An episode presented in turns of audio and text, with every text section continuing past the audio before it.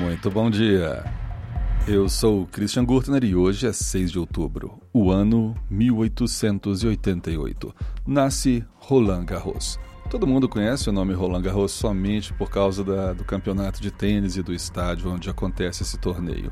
Mas Roland Garros foi uma, uma, uma celebridade real do mundo. Ele foi um piloto de caça que começou a carreira na aviação já nos primórdios da aviação, 1909, e ele pilotava um Demoiselle, que era o famoso projeto de Santos Dumont.